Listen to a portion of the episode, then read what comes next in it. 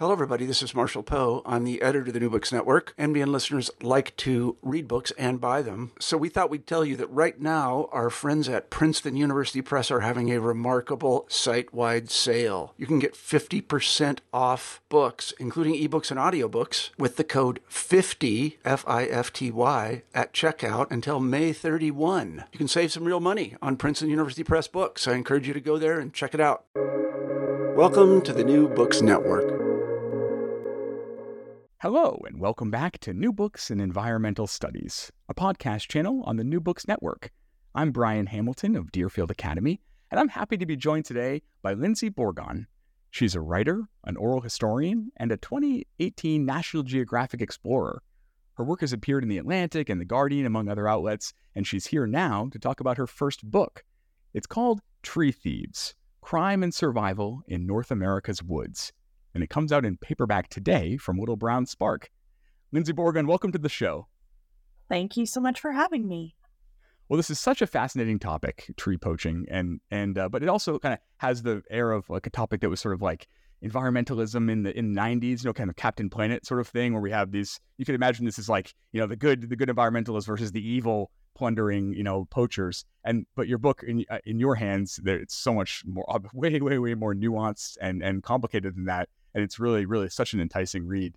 Um, but I wonder for folks that aren't thinking about poaching in, in public lands um, very often, and uh, if could you start just giving us a sense of the scale of the problem um, of timber poaching and, and how big you know, the market is and who's buying it, and like, I wonder like how likely is it that I've ever come in contact with poached wood, for instance?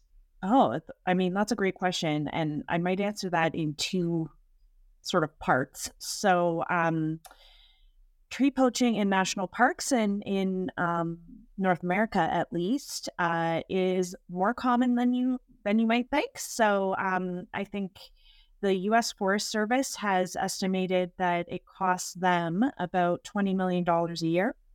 Um, you know, in terms of revenue that maybe they would have uh, had themselves had they done the logging themselves. Um, the Park Service doesn't keep stats on this, but they, but you know, it does happen at national parks as well. Um, in uh, sort of countrywide, I suppose. So that's beyond just uh, public lands. Uh, so you know, poaching from from private timberlands and, and other sorts of forests, you know, in, in all sorts of ways that they're managed, it's actually valued at about a billion dollars a year. So it is uh, quite common. The, the National Park Service says it's a problem in every forest in the United States. Um, where I live in Canada, uh, it, you know, in BC alone, I think they valued it at about 20 million, although I might have to uh, revamp that number uh, but uh, yeah, it's um, you know, it's it's it's more common that you might think that people are stealing trees or parts of trees or downed wood or what have you globally, it's it's part of a huge uh, huge market of international wildlife trade. So timber actually falls underneath this kind of umbrella, and you might think of the wildlife trade as rhino horns and elephant tusks, and you know um, pangolin scales, or, the fur of, of a poached tiger, or things like you know things like that. Get bear gallbladder is a is a huge one but timber is right right up there. I mean, uh, it is a highly trafficked commodity. Uh, it is very valuable. It's often um, it's often kind of considered on par with like drug drug trafficking and and these kind of much larger organized crime networks. Uh, and actually, I think that it's in that format and in that global perspective that it is most likely to enter your home. Um, a lot of us, the wood in our homes is actually not from where we live. Um, and so, due to these sorts of like large global systems that we have, um, you know, it's not unlikely that the wood in your homes is illegal. I mean, there are companies, uh, very recognizable names like IKEA and Home Depot and uh, Gibson Guitar that have been found to be trafficking or selling, trafficking, found to be selling uh, poached wood. They there are various levels of admission to this, you know, like whether they know it or not. But uh, yeah, if it's in your house, it's most likely uh, you know, not grown in North America, which I think is kind of interesting. Um, yeah, so that's that's the scale of it. I mean, it's highly local and highly global at the same time. Yeah, it's fascinating, and we'll get into some of the murkiness of of who knows what where this stuff is coming from in a few minutes. To follow the this the architecture of the book, you begin historically. Um, and when my eight year old saw the title of your book, Tree Thieves, he said, That sounds like Robin Hood. And indeed, Robin Hood shows up early in the book, which is great. Good for him. Yes, he's uh he's here, the King's Wood. Yeah, yeah. and there's even there's even a great quote you have. It goes it goes further back in time from uh, it's uh, Diana Beresford-Kroeger, the botanist and writer, who says trees and the forest had more legal protections 2,000 years ago in the Celtic world than today. And so I wonder, thinking way back into the medieval and ancient worlds, what from that time and, and that kind of the long history of forest law do you think is helpful for us to know today to inform policymaking? Oh, what a great, like, that is such a great question. So, um, and this is something that really jazzed me when I was writing the book, you know, like I just, I was, my mind was kind of blown because I was learning about, uh, you know, for instance, the Charter of the Forest, uh, which was introduced around the same time as the Magna Carta. And, and in that sort of era, um, rights to the forest, rights to the uh, to using of the forest in particular, were enshot, enshrined through the Charter of the Forest, which had to be read out loud on church steps or, or you know community squares four times a year. Um, and basically, this this document outlined the fact that um, that people had a common right to the spoils of the forest. So that is everything from firewood uh, to you know um, sort of respond what we would identify now is responsible harvest or sustainable harvest of things like deer or um, fish. You know, uh, uh, the ability to graze your animals on on acorns on the forest floor. Literally, was going that specific. Um, and yeah within that was that was the was the sort of outline right that you had the ability to go in and and take down wood for firewood or to cut down a tree for uh, building things or to burn to, for to make food you know? Like it really outlined um, the all of these ways that wood has been used. Um, and with the sorting sort of closing of enclosure uh, enclosure of the commons, uh, you know, enclosure more broadly, um, those rights became hotly contested, often ignored, um, because powerful landowners and the monarchy and what have you came in and enclosed land and, and removed access of that land from common use. Um, and and you know this is like you're you're mentioning Robin Hood, so tale is tale as old as time. Really, you know people are upset about that, and they they begin poaching. Um, and when I learned about this, I saw some serious uh, parallels to the way that poachers that I was interviewing were, were kind of learning about um, were seeing themselves and their own use in today's world. And so I think that we, for very good reason, look at national parks and we say these are beautiful, unspo- unspoiled, um, public lands that we that humans are you know should not be allowed to touch to use to harvest from. But uh, actually you know even before the poachers that i was interviewing for this book i mean that was land that indigenous peoples were were using and stewarding for, millennia. And um, i think that our conservation politics as you know they have changed of course you know since the early national parks and forests were formed they never really took into account um, use, the tradition of use, the need for trees, and the fact that um, there are all sorts of reasons why a tree is useful and beautiful. And it's not always that a tree is beautiful just because it stands. And it's not always that it's useful just in the sort of ecological sense, um, but that people are part of that wilderness and that they identify and need the woods in ways that um, that use is a part of, and that common use. You know, we can we don't really think of it the same way in North America as we might in Europe or, or England in particular, but uh, it's all kind of wrapped up in that. And so I became really interested in the fact that what I was hearing poachers tell me echoed a lot of essentially commons history from from back in medieval time or or or you know um, later um, and yeah so that's why i included that basically in the book because i i thought you know not only can you not really ignore robin hood when you're talking about poaching but uh, there were some there's some real interesting precedents in those early times that i think echo today's world. Yeah, and and the book the book focuses geographically on kind of the, the stretch of Pacific Northwest from Redwood Country, the Bay Area, up through British Columbia, um, where you're um, where you're living now, and to look at that early period of, of kind of the modern conservation politics there in the turn of the 20th century, for instance, you have, you have so many you have so many great characters in this book, um, contemporary and historical, and one of them that I wonder if I could ask you to talk about as, as sort of a, to get us into this period here is Enoch Percival French. Um, how, who is this fellow? How does he always understand this kind of early period of conservation in Northern California?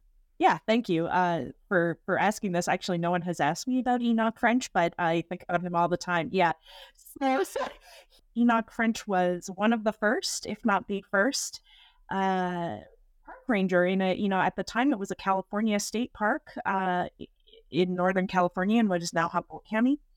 Um, it wasn't not yet a national park uh, when he became uh, when he became the the sort of head head of the park there, the head ranger. And you know, Enoch uh, French, he uh, he was. I, and just because I think your listenership will care, I, I, everything I know about him, or a lot of what I know about him, is is thankfully from this kind of series of oral history interviews that are held at University California, Berkeley.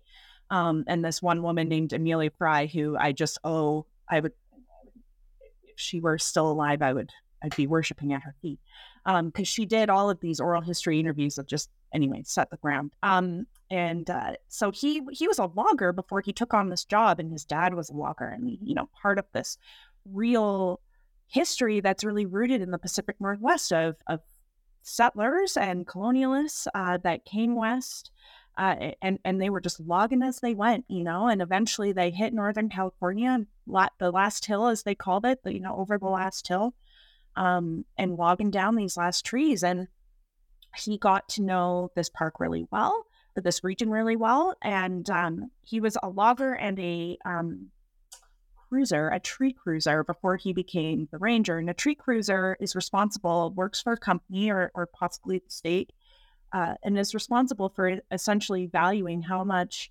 timber is in a specific region. So, uh, you know, they get their their sort of coordinates of where they're going, and they walk around and essentially use methods to measure up trees and say this has a million board feet worth in it. So you get a sense of the financial value that way.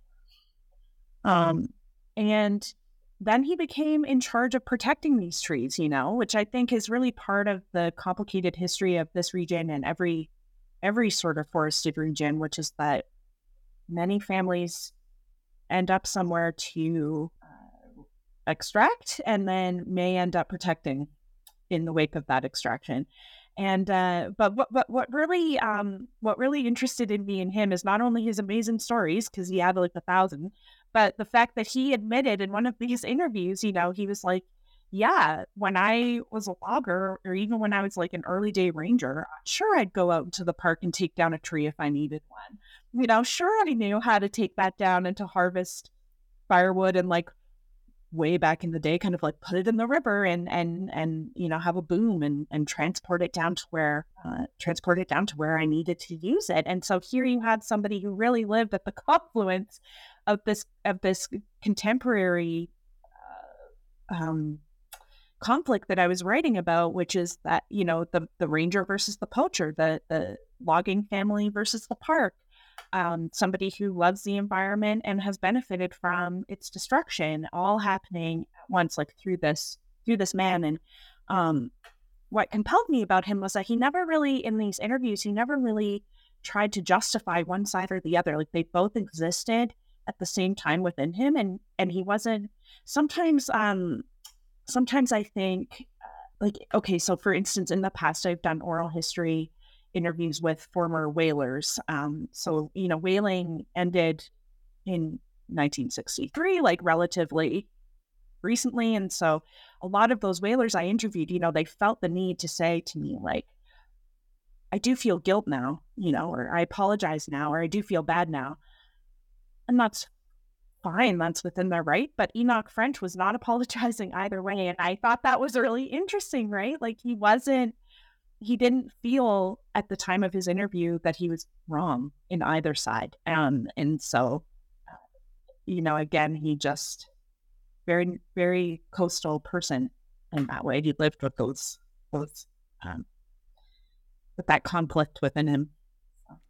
I, I we'll get to your contemporary reporting, which is the heart of the book. But I, if you'll indulge me one more historical, yeah, question. please, as um, much as yeah, I'm happy to talk about it because uh, I I think the book has benefited from having like quite a catchy contemporary element to it, but like the history is what made me think it could be a book. Right? Is doing all of the research and realizing not only does poaching have this like crazy past and and fascinating political kind of implications that this has been going on for ever forever ever and the poachers that you hear about now like they walk in the in the steps of poachers from hundreds and hundreds of years ago so.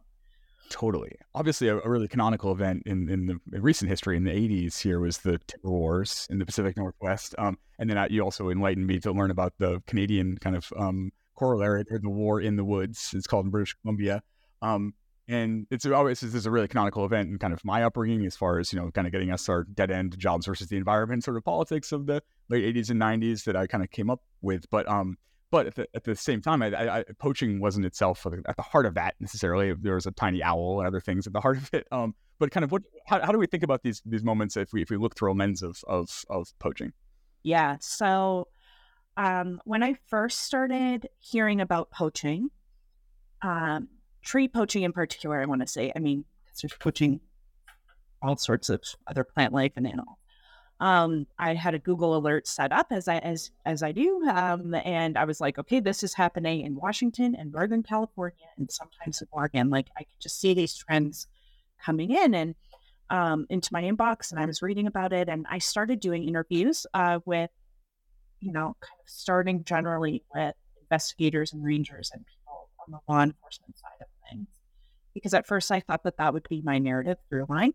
Um, and none of them said this uh, to be cruel or harsh, but you know, I would say, why is why is this happening uh, in Oregon or or wherever? And they would say, we just have a lot of poverty here. We have a lot of poverty. If you look at where this, um, if you look at where these crimes are taking place, it's around these old former mill towns. Former mill towns have towns that are economically depressed, that are so socially struggling. Um, and that's where this is happening. Uh, they were not wrong. Um, and so, you know, you start asking yourself, like, how did we get to this point? Um, I also knew from reading about poaching and then also eventually hearing it from poachers themselves that um, one of the motivations for poaching was not simply money, uh, but resentment and anger toward conservation um, structures. You know, it, it wasn't really voiced to me that way. You know, it'd always be like the park. We hate the park. We hate the federal government.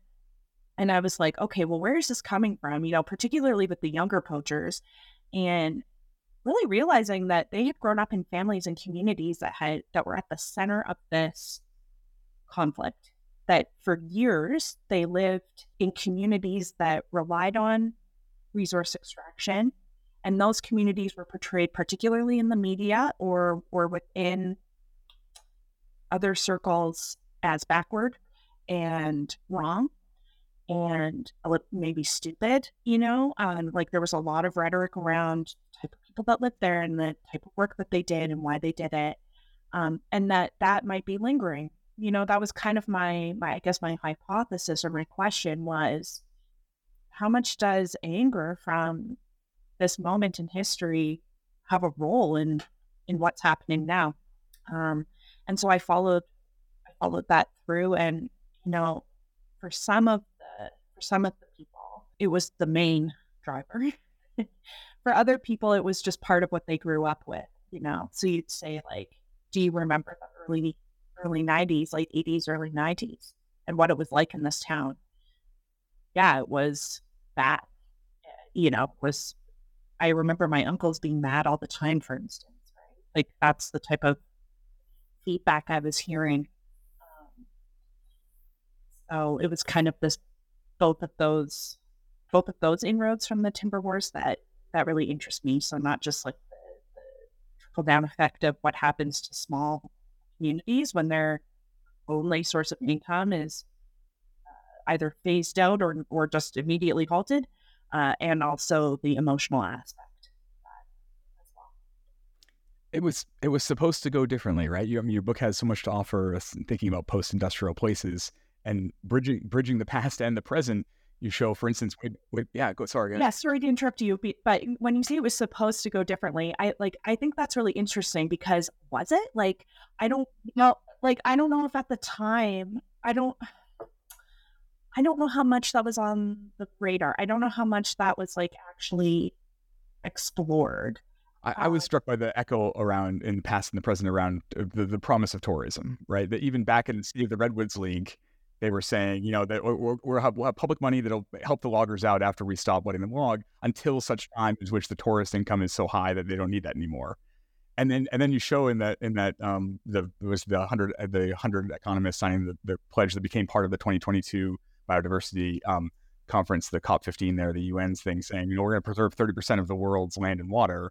Um, but it'll be fine because the ecotourism will essentially be a huge new source of revenue. And you you write very beautifully about how Orick, California, this um, census census designated place, um, you know, is is one of the most breathtakingly beautiful places in the world, and yet you know there are there's not the kind of infrastructure you would have expected to see there for a tourist town. What, what why not? Why why didn't it come to pass? What are the barriers we don't think of when we think about ecotourism is the future? I don't know.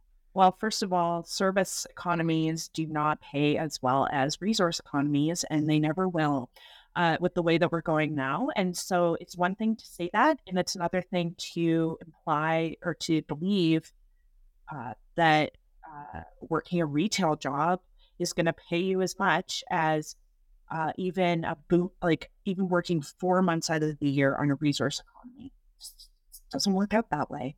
Uh, asking people to rely on tips, for instance, is is not going to allow them to like live a life that perhaps their parents or grandparents or whoever was living.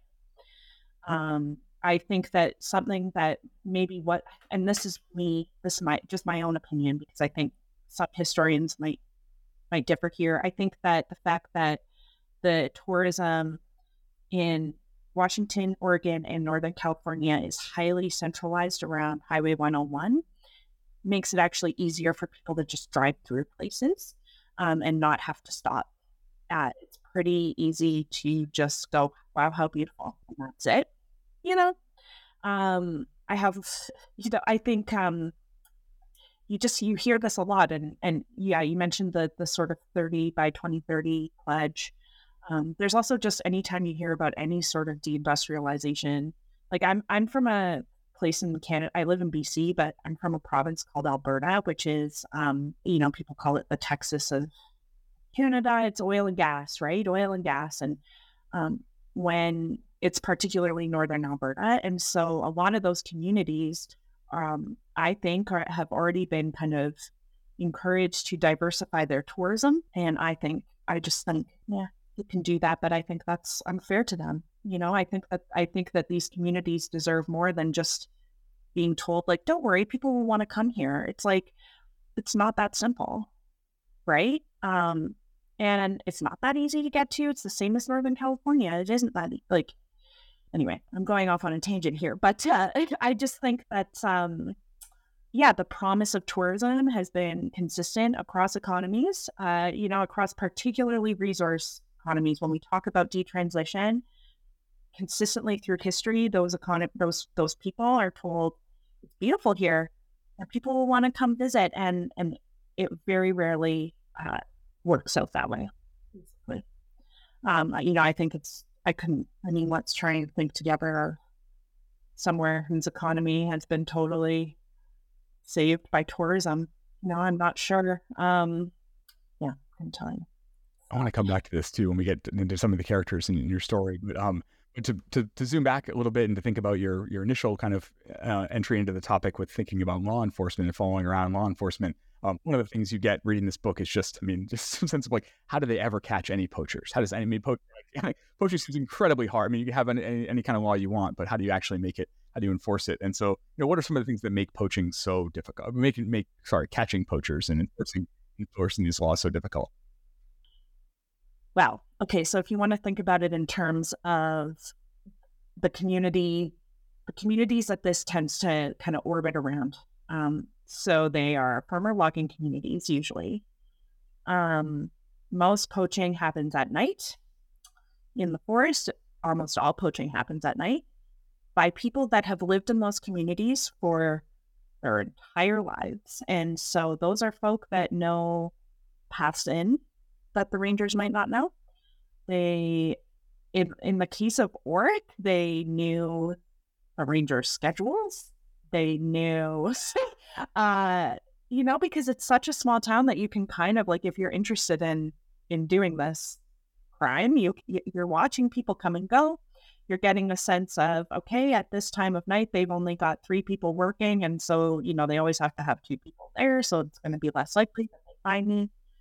Um, okay, so if I'm a poacher, I go in at night. I know where I'm going because I've scoped it out because I spend so much time in the woods that I know like where a really good walk is, and I know where where where Burl, for instance. Um, I know where the trail is that leads to it. I know how to what sort of equipment I need to take it down. Um, I have access to a truck and a driver, most likely. Um, and I think the the kind of crucial element in in how it's hard to catch them is that it's both difficult to find a crime scene, and then by the time you have, which is often through luck, that product that um, the the stolen item has already been sold and disappeared. So you're trying to match the stolen goods to the crime scene itself, and that is really really hard. So most crime most poaching sites are found, like I said, by accident by people that have stumbled upon it while on a hike, while doing research. Um, and when and in, in most cases, okay, you and I are out there and we notice that there's a stump that wasn't there the last time we walked this trail. Uh, and we know that it's in the park and it shouldn't have been taken. So maybe we go to the park office and we say, I want to report this. They go out, they take all the information that they need from you, and they're going to start thinking, okay, if it was a redwood that was taken, where is this likely to go? And who do we know in the surrounding area that might have taken it? and really they rely on informants that ends up being the uh, the sort of tool in their tool chest that's really going to help them out the most uh, because the chances that the wood has already been moved is really high and even um, just in many cases once it's milled it's it's yeah i mean if you think about it how do you match grain to grain? It's it's very difficult. I'm there is a case in the book where they did that which is quite amazing right? So they went to a burl shop or like a wood artisan wood shop and they took a photo and then they drove back and walked the trail to the poaching site and they were like this grain matches this grain. That happened once though you know? Right right, right, right. that's every single time so exception is the rule yeah. Exactly.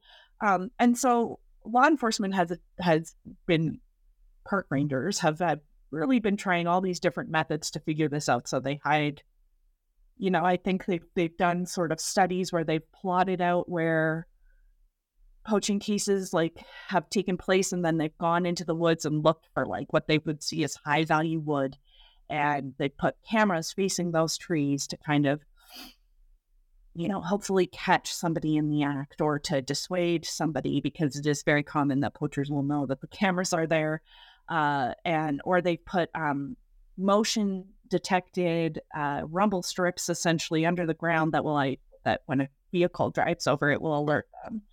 Um, but I think those are flashy and cool. Uh, but they the informant system is what has borne out uh, as actually working. So yeah.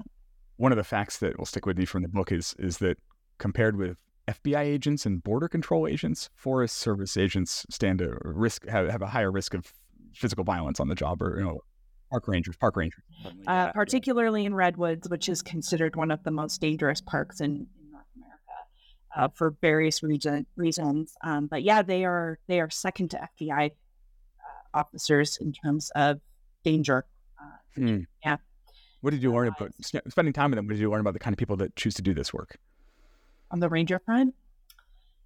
Yeah. Um, you know, it's really interesting because, particularly in the context of the national park system, that is a federal agency. And so, um, actually, just to rewind a little bit, I mean, you and I, most likely you and I, are thinking of park rangers uh, maybe a little bit stereotypically, and we're thinking of a tan uniform and a, and a tri point hat and you they're friendly they have a friendly reputation in our circles and they're like welcome to this amazing place uh do you have any questions about eh, where the spotted owl or you know like these amazing like uh, the sequoias um and please let me know if you know like they're just like a friendly face and they might like sell you your camping spot or something like that you know um, they are law enforcement, so uh, rangers are armed.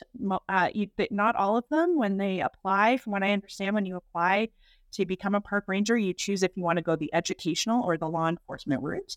And uh, the park rangers that I got to know in Redwoods, um, you know, they carried AR-15s and they carried uh, they carried in their trucks. They had those, and then on their hips they had, uh, you know, sort of cop weaponry, so like pepper spraying, batons, and things. Um, and they were bulletproof vests, and they they patrolled the you know like in big trucks, not big in, in in trucks, the way that you might patrol like a police officer, and they investigate things that happen in the park, and they monitor what's going on in the park. Um, and I think that that is a difference. Uh, that difference in in employment is one thing for you and I as visitors to the park, but if you live in a park community, that's that's a big part of your understanding of what's what the park is doing.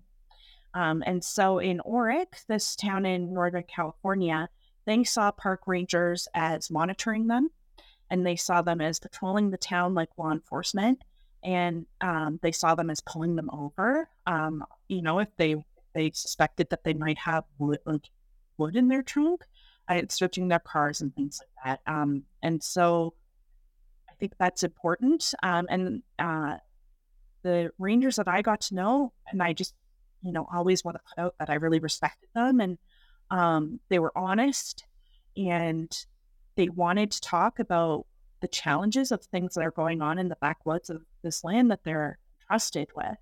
And they have a really impossible job, which is that like there's a highway that goes through Redwoods, for instance, but Redwoods itself stretches much further back from that. It's impossible for them to patrol that land, even like by foot or by truck or in any way. And they're they're in charge of it. That's really hard.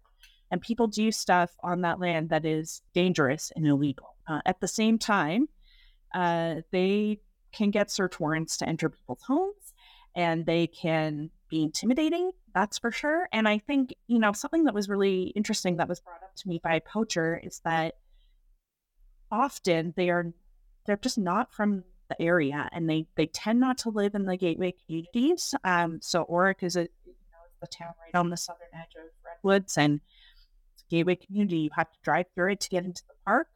Uh, and the rangers are not living there. They're not part of the community there often anyway. Um, and one of the rangers who I followed was from Northern California. He wasn't technically from that town, but the, the superintendent, who was who was a lovely person, you know, he he was from the East Coast. He worked in Philadelphia. He worked at Shenandoah National Park, and he transferred in, and it was his job to manage the problems of the park, you know, in quotes.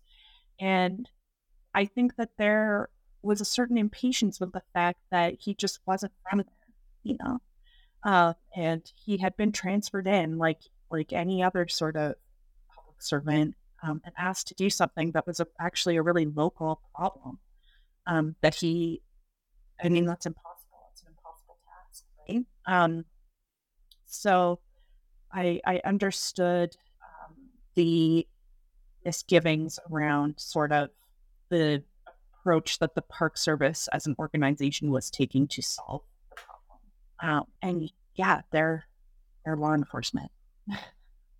there's actually pretty interesting history of you know I again I you know this was my own sort of ignorance going into this, but because I've had one experience of parks, right? And I mean, there's history of of park rangers kind of roughing up folks in Yosemite or Yellowstone, and um, you know, having a very narrow view of what is allowed to happen on public land, um, and and using force to to uh, to main to enforce that. One of the, the latest tools that you chronicle the development of in, in trying to combat poaching is um is DNA testing and, and mass mass spectrometry, which and I couldn't couldn't decide uh, reading the book whether this is like what a cool solution to this very difficult problem or whether this is just an absurd kind of attempt to sort of solve an unsolvable problem. Um, and I just if you could say a bit about kind of the origins of these technologies and are they you know what what, what how how big a, a role do you expect them to play in the future? I think that they can play a really important role in um, the global trade in particular because there's a really massive challenge there, which is that the wood that you and I might use to build our deck is ending up in Home Depot where we buy it, but you know, it's going through ports where it's already been milled and put into shipping containers. And like, how is a border agent meant to look at that wood and say, I think that might be illegally harvested from Peru. you know, like it's just it's like way too much to ask from from one person and one organization. And this is something that DNA testing and mass spec, as I call it, uh, and those databases that they're developing can really narrow in on. Um, as poaching continues in North America, um, there is a real hope that the database will also kind of, um, you know, hold important information of these sort of North American species that are that are traded. So redwood, Douglas fir, cedar, uh, eastern uh, walnut, black walnut, um, oaks, some oaks, uh, the tulip tree. Um, those are relatively small parts of the trade, and I, you know, I don't think that there's an appetite on the sort of local front to invest too much in getting that done. And I, you know, I'm not, I don't really know if that's a good thing or a bad thing. I know that like there's a real focus on on just these highly traded international species. Uh, but um, I think what's interesting about it is, you know, I think in the book I detail Rich Cronn and how he was a big, he he is a scientist at a laboratory in Corvallis, Oregon, and he uh, was able to testify at a at a hearing uh, because a tree poacher in Washington state had actually started an absolutely massive forest fire uh, it, through his actions. And he was a tree poacher, not unlike, you know, like quote unquote small time kind of poacher um, who who started this entire kind of environmental crisis through what he did. And Tree DNA was able to essentially convict him for starting that crime uh, or sorry for starting that fire. So, I mean, it is, it's not that it's useless in North America, but I think in terms of the trade of wood itself and not these other sort of broader crimes, I'm not sure what the appetite is to like really focus on North American species that way. So, unless something happens where all of a sudden there's just like a tree that's grown here that's just like insanely valuable, you know, I'm sure that would change things a little bit. And in, in, the book, you follow the commodity chain to South South America and, and to Peru. And what did you learn from that travel that helps you inform this study? Oh yeah, I mean, I learned a ton. I think um, it was important for me to do that because, as much as I was really interested in these small local stories, like you can't really talk about poaching if you're not going to talk about what's going on in the global South because that is mass deforestation and illegal logging on a scale that we just don't know here.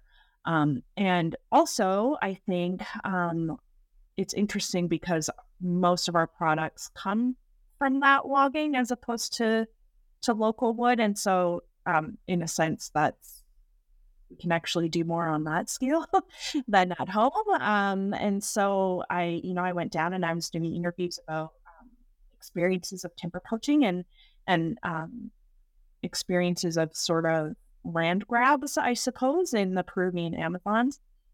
Um, and, you know, I write in the book that something that really sticks out to me now and then is that the motivations um, for tree poaching or timber poaching in both places we echoed one another. And so um, the poaching off off land in Peru, when I was asking people why is this happening, the answer was almost always money. People know, you know, this is people that need work, that need income, and they know how to use a chainsaw. They feel comfortable with it, and they they know where to take it, and they need they need money to live as much as you and I do. And you know, that's exactly what I was hearing in Orick and Forks, Washington, and, and these other places. And so, um, you know, in particular, I actually was shown that the poachers were were no longer there. They had been caught and, and tried already, but um, I was able to go out to a poaching site um, in the Amazon, and they were showing me this sort of tent encampment that was there. And uh, I looked at it, and then uh, later, so I came back to North America. I'd taken my notes, and then I went out on a patrol with these BC resource officers, um, and they were like, here, we're going to show you this tent encampment where poachers are living. And I was like, this looks very similar to what I saw in Peru. The species of tree is different, but here you have technically squatters living on public land or private land, cutting down trees and taking it into the mill.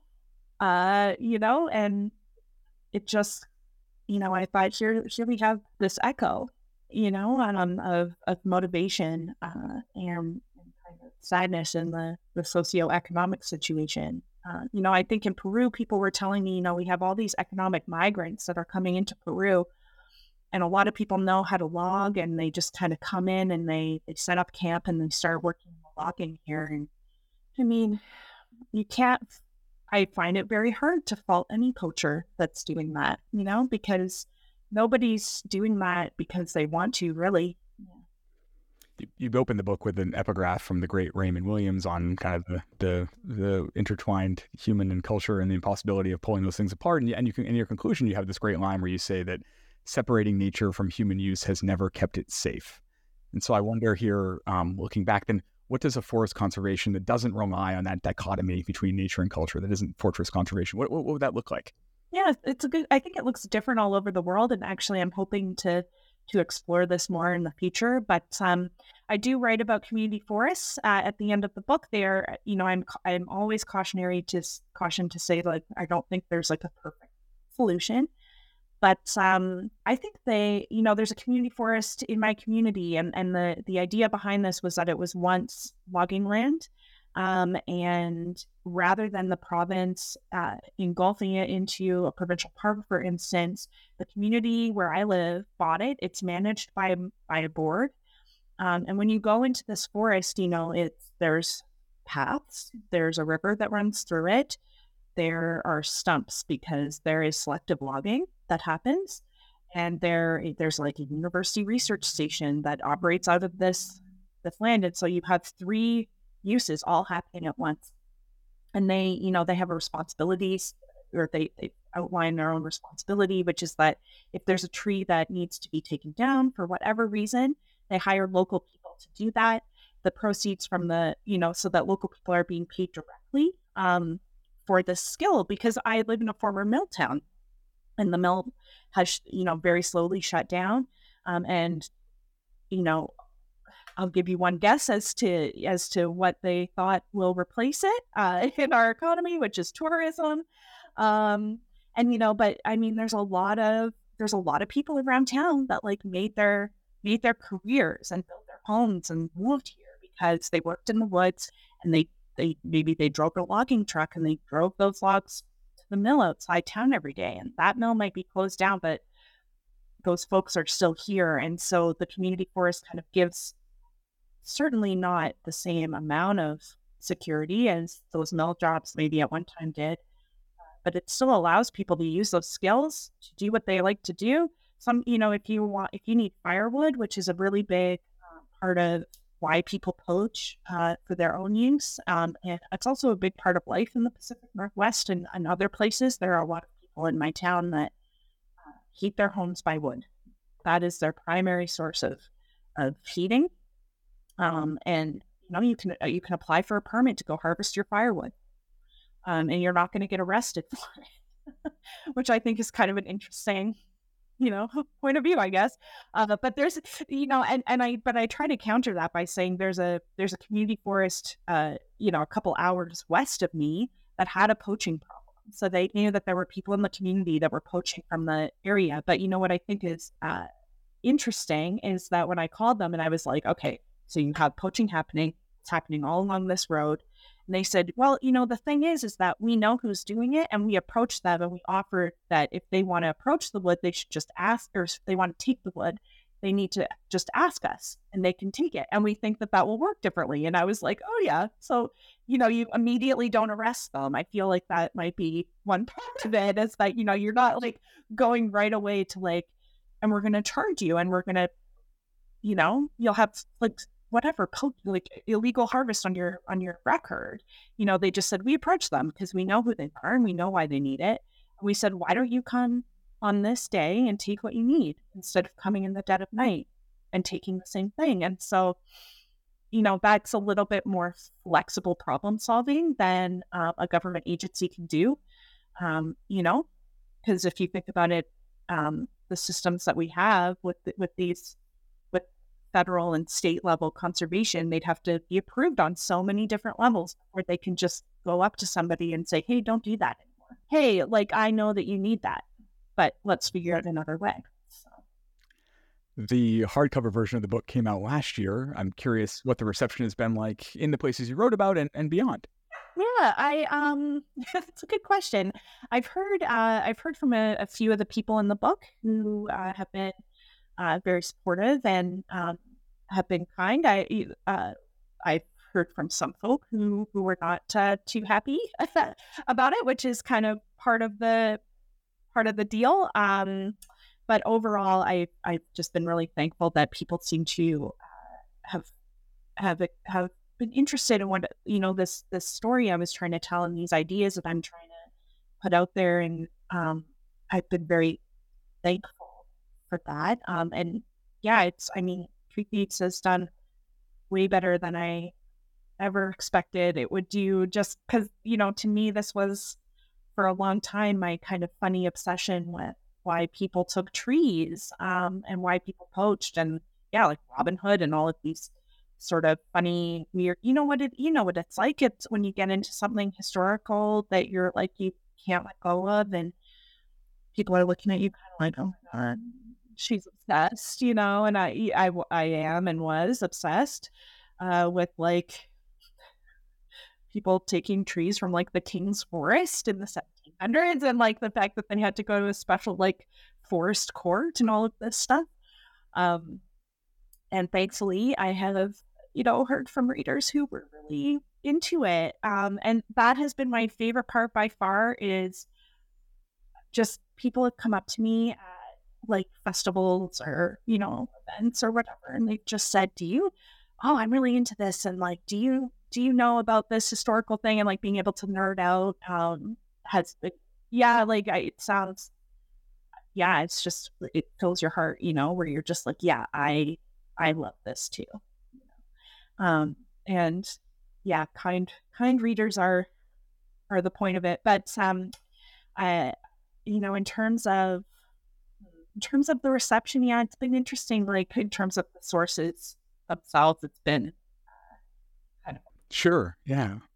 Well, I hope I hope the paperback gets you lots more readers and, and to nerd out with and all that. Um, when when your schedule allows you to, I wonder if you if there are any current or future projects you're willing to preview for us before I let you. Yeah, go? well, I'm going back into my weird sort of, you know, I was saying that I'm that I'm arranged to um, or that I'm following these ideas of community conservation and um again because I'm a bit of a odd duck. So I'm interested in um, the clearances, the Scottish clearances. Um, if you've done any reading on that, and uh, there is, yeah, and uh, there's a. Uh, I don't know how much time we have for me to get into this, but anyway, um, there's a law in Scotland or, or sort of act called the Land Reform Act, and it was when Scotland uh, gained They devolved from from Westminster, and this was one of the big acts that they put forward, which is essentially, um, yeah, it's land reform, and it, it comes in the wake of understanding that um, that colonial history in Scotland removed people from the land that they had traditionally crofted and farmed and fished, uh, and it allows communities to buy back land that have had been taken from them in the in that uh, in that era if they can come up with this sort of assessed value. And so a lot of communities have bought back hunting estates and uh, or frankly entire mountains or entire hills and things like this, and they manage them uh, community uh, focused rather than um, just a single owner. Um, and so, because I'm really into the commons and dispossession and kind of people's relationship historically with um, with the land that they're from, and um, this idea of of use developing a relationship and um, and all of that. I could go on and on. You know, uh, uh, you know, it's like uh, how do we have reparations for like environmental crimes that weren't technically crimes, but like environmental dispossession in the past, and and is there any way that we can actually address like look at it and see it what it, for what it was and address it uh, is can the law help us with that i don't know you know anyway asking all of these questions that that's where i'm that's where i'm going at the moment but it's very un it's still a sort of glob in my brain it's not very uh formed yet it's a very exciting glob. Did you hear that, Scottish land reform nerds? Get yeah, get ready for this project. Yep, reach out. No, yeah, no. Uh, my email is on my website. Please reach out to me because, um, yeah, I'm I'm in the I'm in the thick of it. I have some plans for some field work, and uh, I'm deep in deep in my reading as you do. Um, and uh, yeah, if you're, I think it actually applies beyond just Scotland. You know, um, I think we're having these we're hearing these questions all the time now um, about okay, there was an injustice, there is and a continued injustice, and is there a way to make it right, or do we just kind of live with it as the way things are? And um, you know, here's one way that one small country is thinking about it, um, and and maybe that can be applied to to other places as well. So, anyway, yeah so com- so compelling and okay, so enticing thanks. but for the time being we will we will satisfy ourselves with this book which again yeah, is thanks. called it's called tree thieves crime and survival in north america's woods it comes out in paperback today from little brown spark and its author is and my guest has been Lyndsie Bourgon Lyndsie thank you so much for your time and for this book. Thank you for having me